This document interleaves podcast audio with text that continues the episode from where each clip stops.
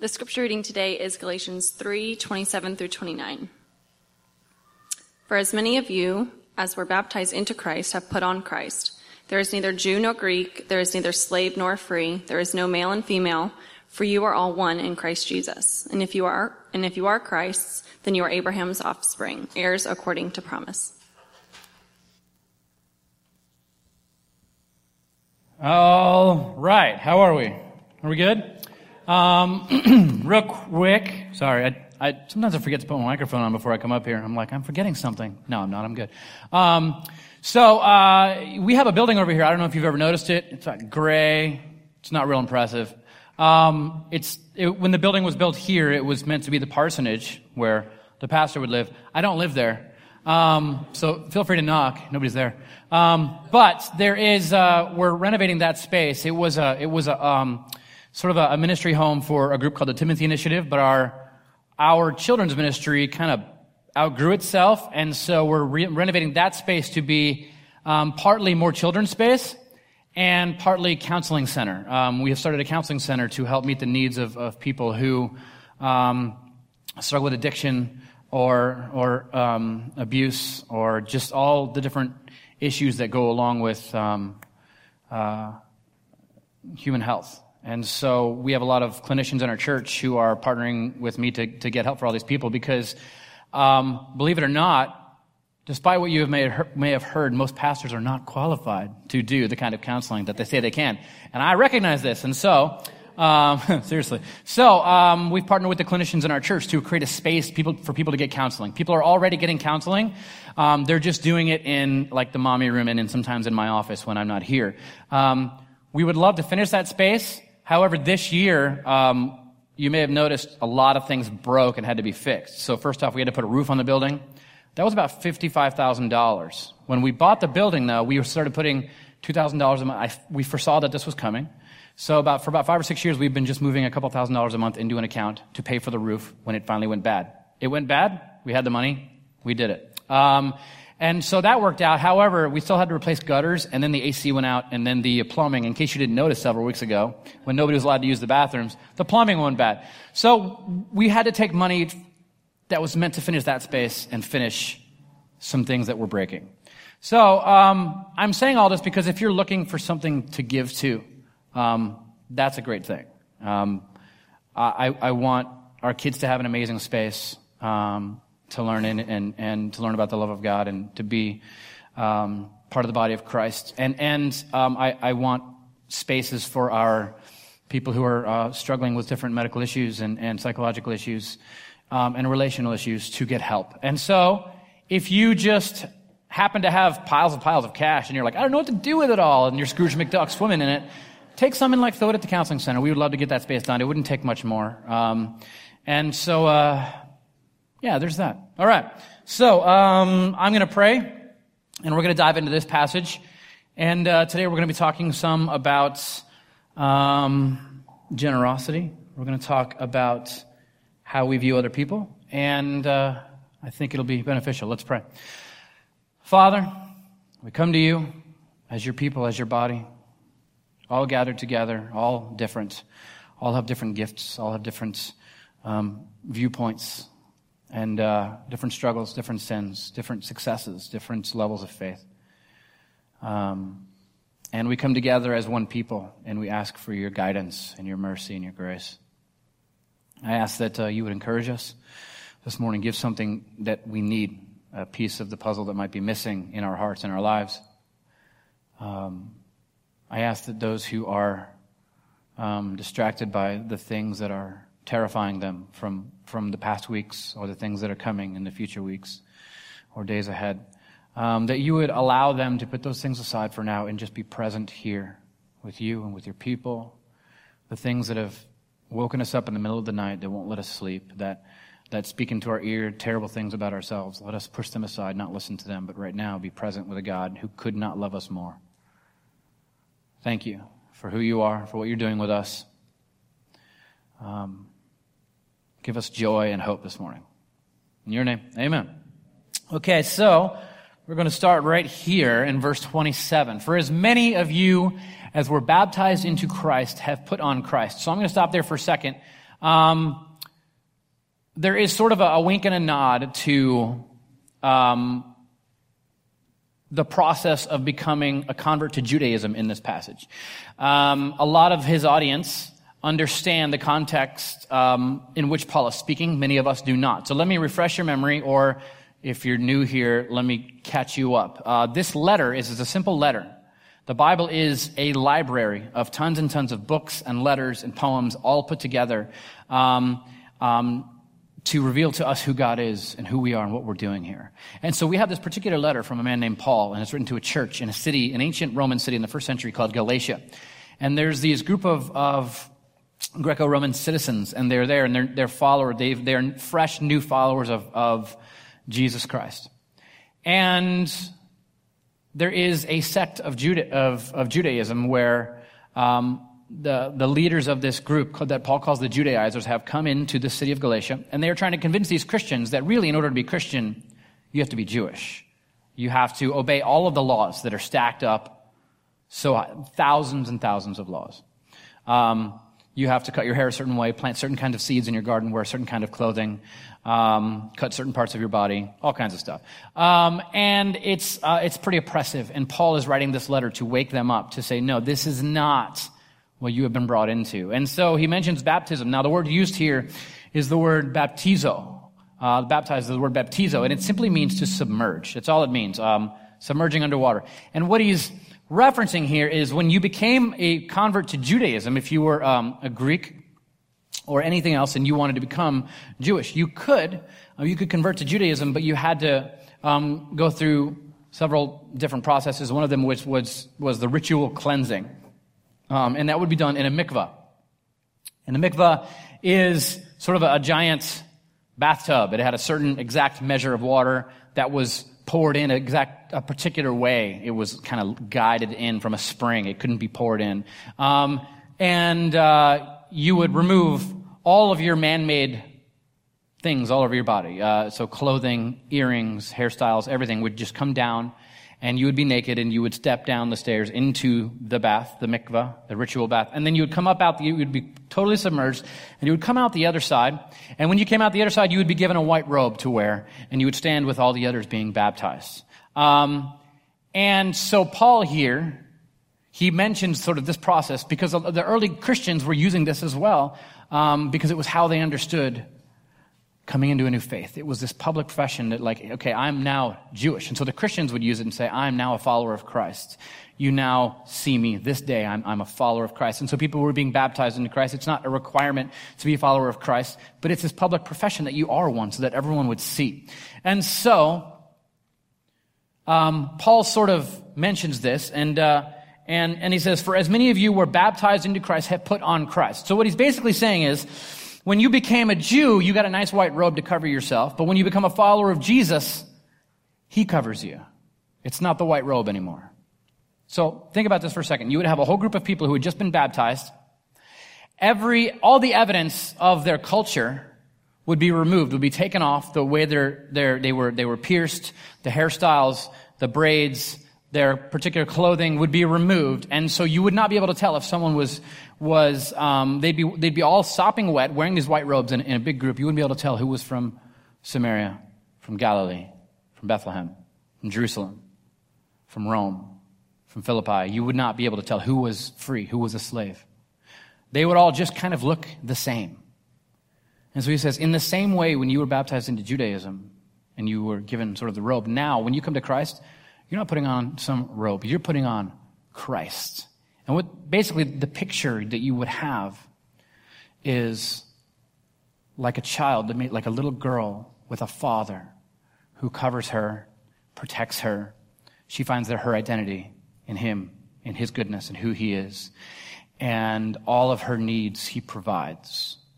And all of his goodness sort of showers her and covers her and protects her. This is the idea. We are covered in Christ. Okay. So, um, he continues this thought into the next verse.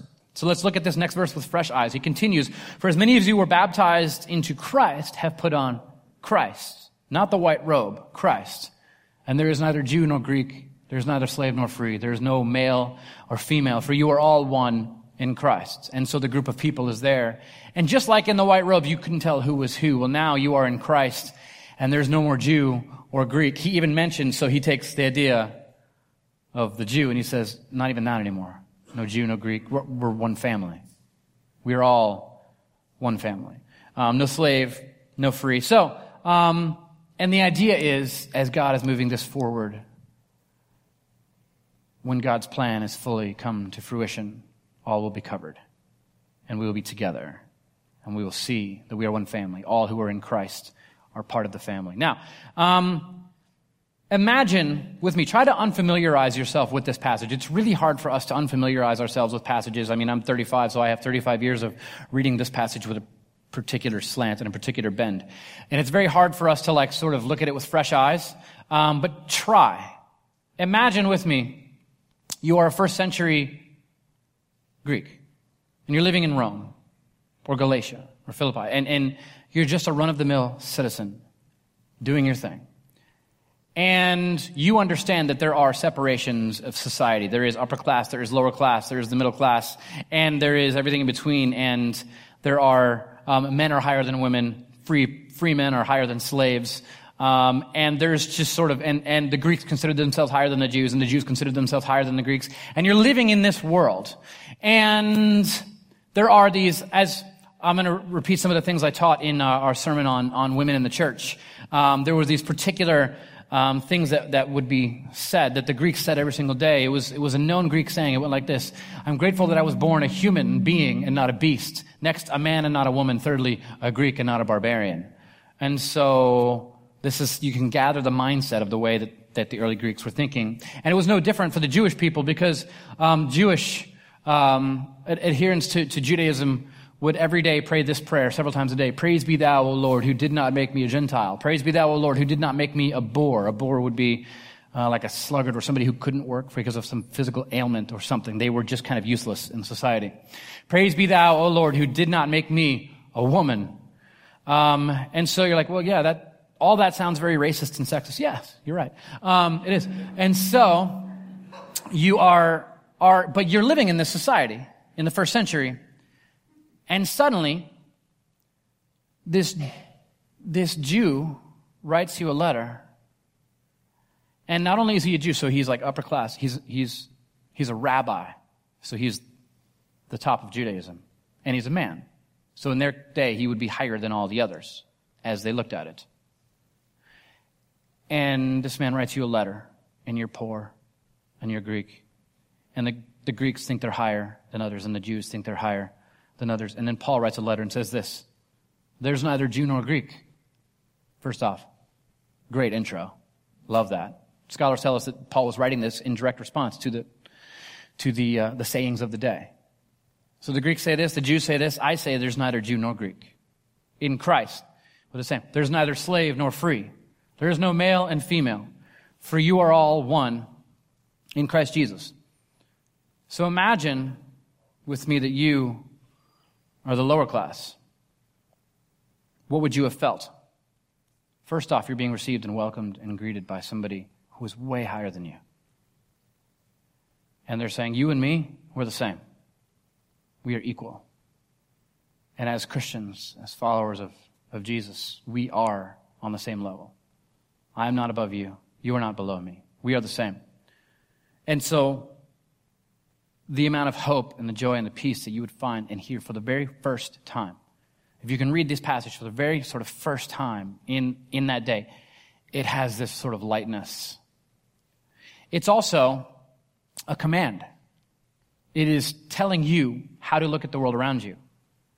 We're all in Christ. Here's how you view everyone. We're all equal in society, in the church, in our communities. We're equal. Um, now, imagine that you're, you're one of the higher up ones. Maybe you are a Jewish rabbi. And you are now a follower of Jesus. There's really two responses that you could have to this passage. You could either nod your head yes or you could shake your head no. Really? I mean, uh, you could hear, you could hear the commandment that we're all the same And, and you could nod your head, yes, we are, and suddenly feel a sense of responsibility. I have much, others have little, and you have a responsibility to those around you. You feel a part of something, and you feel responsible to love and care for those around you who have less. However, the other response is the one we are, all of us are, are more likely, especially in our 21st century American Western society, um, we are a lot more likely to shake our heads because we feel threatened. Now, um,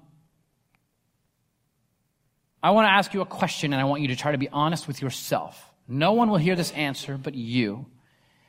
And this is a great time to search your heart because I'm going to ask you a question. I want you to answer it as honestly to yourself as you possibly can. Um, what emotion do you feel when people talk to you about the poor?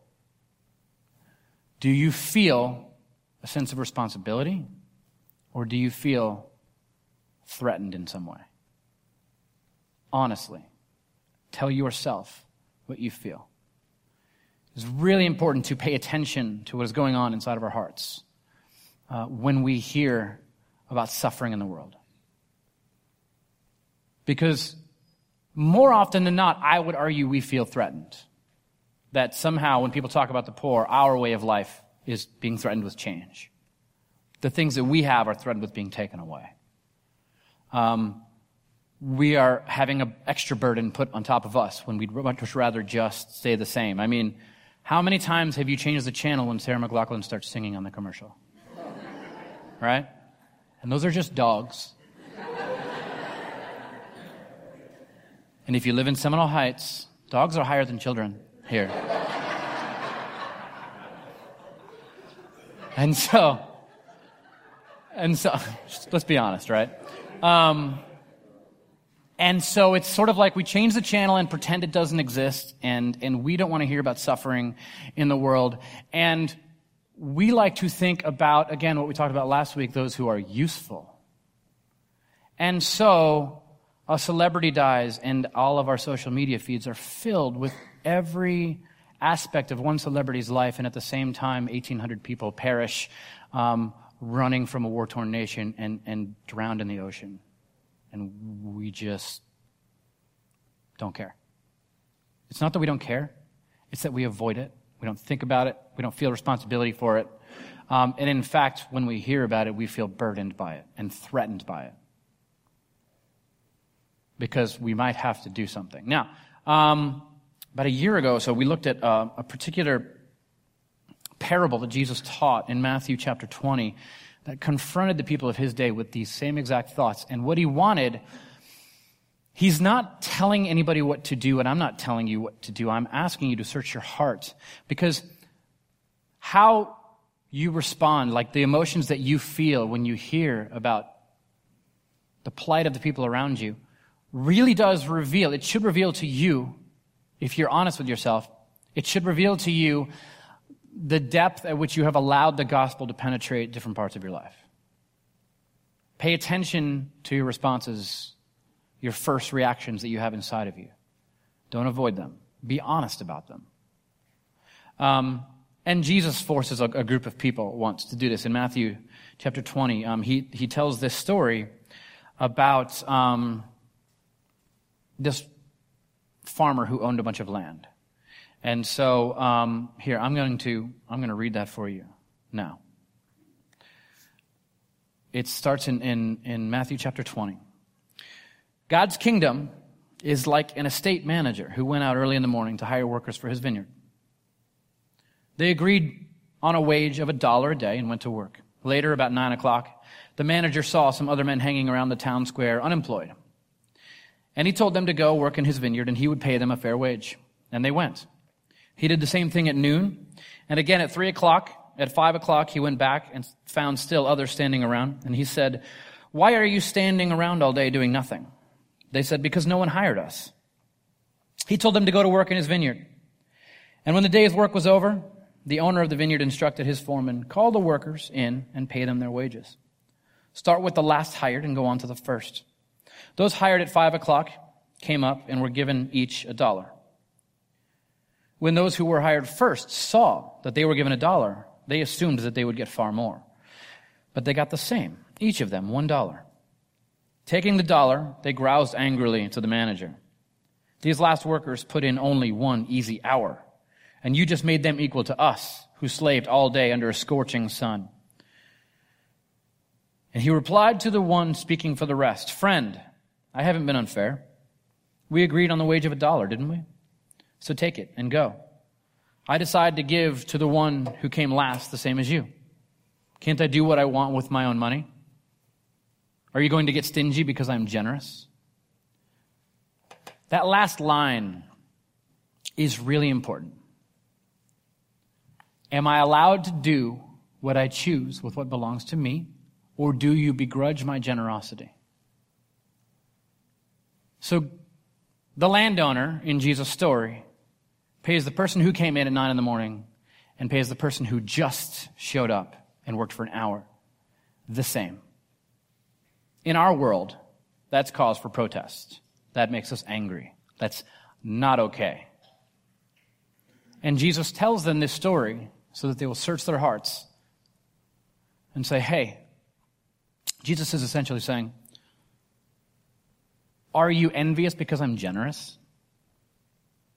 How many times have you been envious because of the generosity of someone else? How many times have you scorned somebody for receiving something that you wanted? How many times have you been angry with somebody receiving the same as you when you worked so much harder for it? These are not biblical emotions. The question that Jesus is kind of asking is can you celebrate the good wherever it happens? If you see good happening, can you celebrate it? Or do you, do you have to internalize it and say, well, that never happened to me, shouldn't happen to them? The gospel is the plain and simple message that everything is a gift, that you don't deserve anything that you have. And you yourself have created this illusion that you have earned it. When in fact, has nothing to do with you. Now, so the idea that I earned this, the idea of fairness, getting even, working our way back to square, these are not biblical ideas. And the gospel challenges these things. And it is in, intensely difficult to deal with. And the, the amount of emotion it makes you feel is, is really difficult. And so, yes, God is generous. And the question is, does the generosity of God actually cause you to sin? Because oftentimes it does in all of us.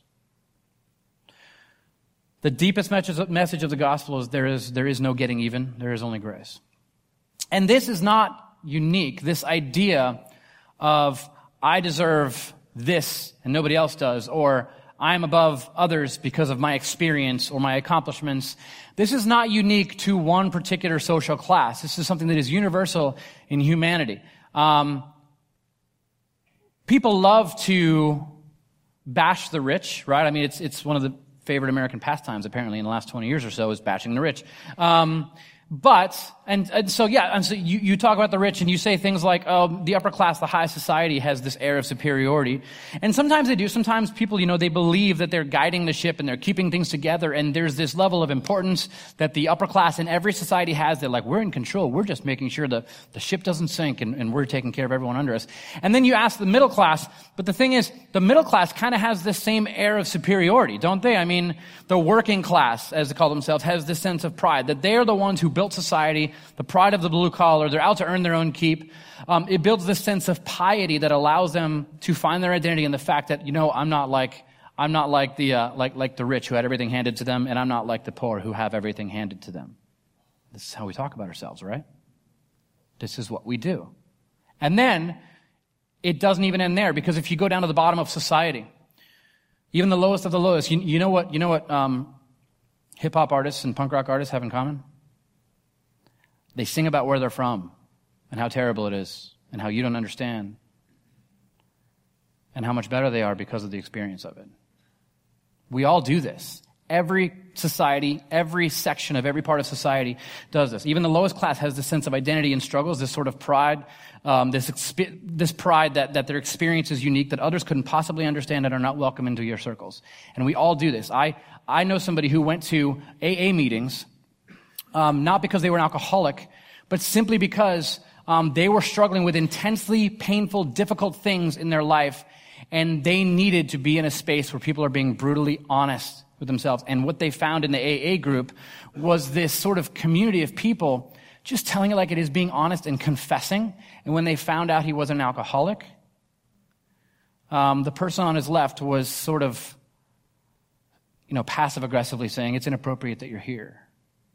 And the person on the right kind of joined in. And over a few weeks, they were kind of letting him know, Hey, it's not appropriate that you'd be here. You're not an alcoholic like us. And at one point, he says, Hey, please, please let me stay. I need this. I will go out and start drinking right now. I will drink and drink. I will become an alcoholic if you will let me stay and be a part of this. And the guy on the right leans forward and looks at the guy on the left and he says, Ah, crap, we've become the church. Think about that. That actually happened. We don't want to be around people who aren't like us, do we? Nobody does. No matter how low you are, no matter how high you are, you want to be around people that have the same experience because you have this pious identity and who it is. And in marches Paul there's no more Jew, there's no more Greek, no more male, no female, no slave, no free.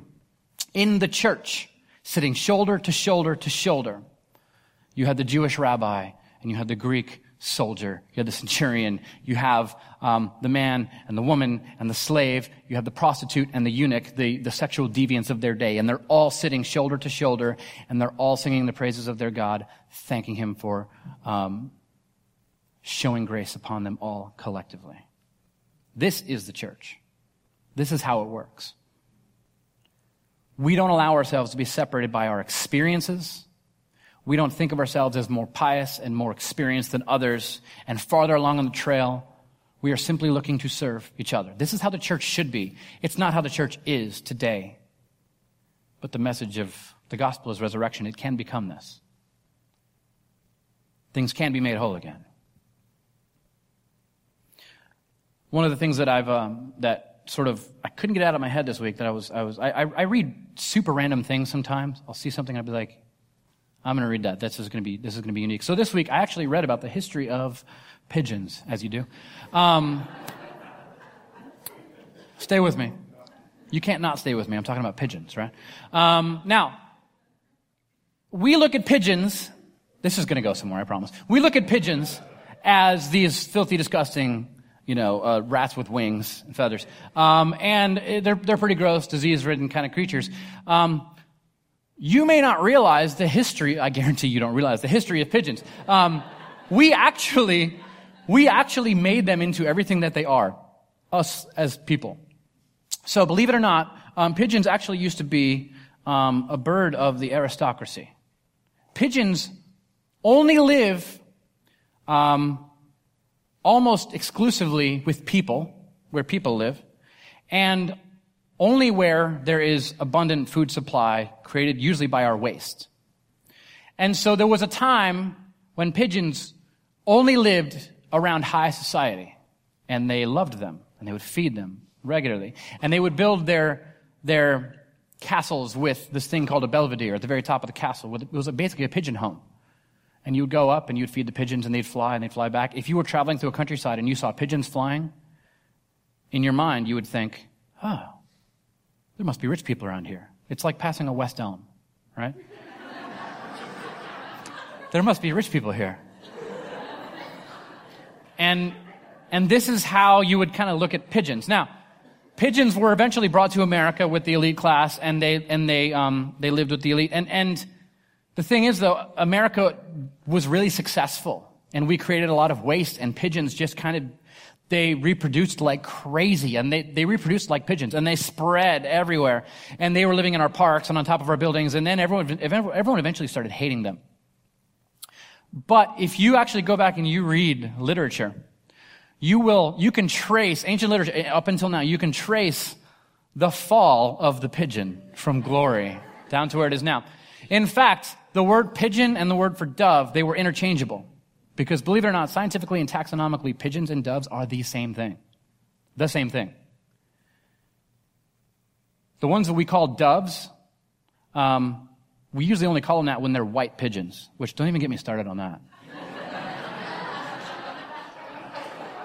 now, so you can trace this path of the pigeon, the fall of the pigeon from grace. Um, and so eventually, all good things started being called doves, and all bad things started to be called pigeons. Right? And, and we continue this today. I mean, would you buy a pigeon chocolate bar? No. Would you use pigeon soap? No. And we don't describe the Spirit of the Lord descending from heaven like a pigeon. We don't do that. Pigeons are bad, doves are good. Here's the thing. They're the exact same thing. They only are what you decide they are. Now, for some reason I was infatuated with this idea because humans do this constantly with everything. People are the same. We are all the same. Yet there are some people that we consider sort of the doves in our life. You know, they're, they're high class, right? And, and they, they, when we're around them, we have this image, right? That like the dove, like the pigeon dove, whatever, flying around the countryside. Oh, they're hanging out with this person. They must be higher class. And there are other people, they're just like everyone else, so they're kind of pigeons. You don't spend a lot of time with them, right? This is what we do with everything. Everything. And this is a, a, really interesting thing to think about because oftentimes what we find is if you treat people as if they are doves, you know what happens? They become doves. They really do. When you love someone, when you choose to spend time and love someone, they become lovable. And you begin to love them. When you look at somebody who needs help and you lower yourself, you humble yourself before them on your knees and you wash their feet and symbolic, whatever this means for you and them, and you serve them. You know what always ends up happening? You end up looking up to them. You, they, in your eyes, they actually end up lifted higher than you. You know what happens when you speak to somebody in, in, in a way that, that, that, that sort of communicates their worth and their meaning? It gives them worth and it gives them meaning. There's this passage in, in the book of Song of Solomon. Um, it's like this, this love poem between two teenagers. Um, and there's this particular part where um, the man is calling out to the, to the woman that he loves. And, and here's what he says in Song of Solomon 2.14. He says, Oh, my dove in the cleft of the rock, in the secret place of the steep pathway, let me see your form. Let me hear your voice. Your voice is sweet and your form is lovely. Now, what's happening here is he's describing her. I mean, the setting is she's in her house, in her window, looking out her window, calling out to him, and he's um, on the other side of their garden. She's young and she's living at home. And he's calling out to her, and he describes it as if he's walking up a path and there's a dove hiding in the rocks, afraid to be seen. And he's trying to coax the dove out of the rock. And the way he does this is he describes, I think you're beautiful. When you speak, I am just, I'm overjoyed when I, just to hear your voice, the things that you have to say, the way that you talk. Everything about you is beautiful. I, I just want to look at you. I just want to lay eyes on you. You are gorgeous. And as the story goes, she kind of realizes how he looks at her and she starts to feel this way as he loves her, she becomes, she starts to feel loved. And she starts to feel, as he describes her beauty, she starts to feel beautiful and she comes out. Now, the rabbis described the Song of Solomon. The ancient rabbis always talked about this book as it's not just a letter between two young people, it's also a letter from God to us and from us to God. It's, it's the passionate love that God has for his people.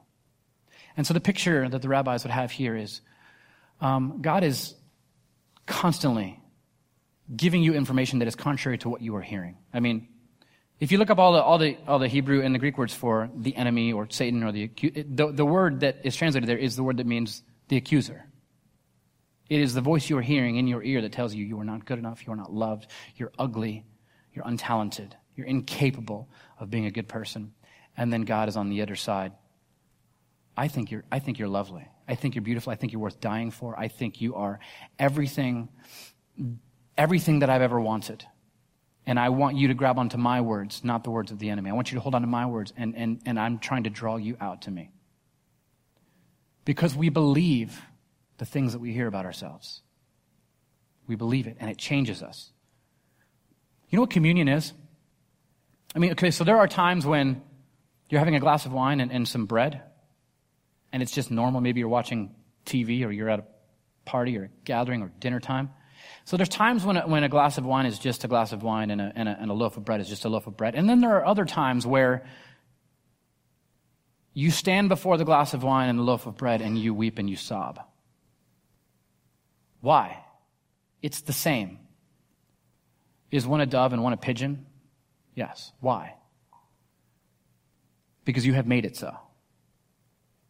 Communion, at the root of it, is this word common. And the idea of communion, the ancient writers talk about, is, is finding Christ in the common. It's just a glass of wine, it's just bread. You interact with these things all the time. It's just wine, it's just bread.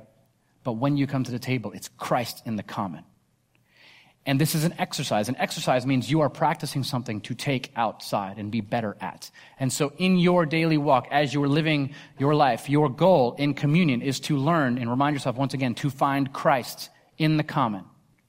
You love people because Christ loves them. And you work with purpose. And you forgive and you don't separate yourselves from people based upon gender, race, nationality, language, social status. Finding Christ in the common is, is one of the many goals that the Christian should have in every single day. The, the reason we come together every single week and we take communion is to remind ourselves, find Christ in the common, find Christ in the common. And every time we leave this place, we should be a little better at seeing the sacredness of life and the spirituality of all things going on around us at all times. Every single person in your peripheral vision is a child of God that God is trying to draw into himself. Finding Christ in the common every single moment. And the biggest picture of this is Jesus, God, the dove, descending and becoming just like all of us, the pigeons, if you will, right? And what does he do? He finds the lowest of the low and he lifts them up. This is the gospel. This is how this works. This is what the gospel should do. So when Paul writes, there is, there is no more Jew, no Greek, no man, no woman, no slave, no free, he's not, he's not just telling you facts, he's giving you a command. There is no more. We're not going to do this anymore. There's no more pigeons. All are doves. And so we're going to take communion. If you're a communion server, why don't you go ahead and uh, take the elements and spread around the room. Um, we are going to exercise this in the simplest way possible, the thing we do every single week, finding Christ in the common, communion. That's what this is about. It's just bread. You eat bread all the time, unless you're gluten free. You eat bread all the time, and it's just bread. But, but in this moment, the bread's not just bread. The bread has meaning. And it's not just wine. In this moment, the wine has meaning. And so maybe next time you have bread and wine, you will be reminded of Christ. And maybe next time when you hand somebody a loaf of bread, you symbolically, when you hand somebody anything, you are serving them as Christ served his church and poured himself out for the salvation of all people. And so our communion servers are going to spread around the room. If you're a follower of Jesus, please take communion with us. Just take a piece of bread. You're going to dip it in the wine and you're going to eat it. And it's going to, it, it's going to um, go down inside of you and you're going to, you're gonna pray, God, touch the parts of my life that have not yet been touched with your gospel. And this week, I want you to try to be aware of all of it. The, the reactions that you have when you hear about things that you don't like. Be honest with yourself. And the other thing I want you to do is do everything you can to keep Christ in the common things of life. So let's pray. Father, we love you. Make us like you. Continue to change us, make us more loving. Help us to have a part in uh, the reconciliation of all things to you. In your name, amen. Take some time, talk to Jesus.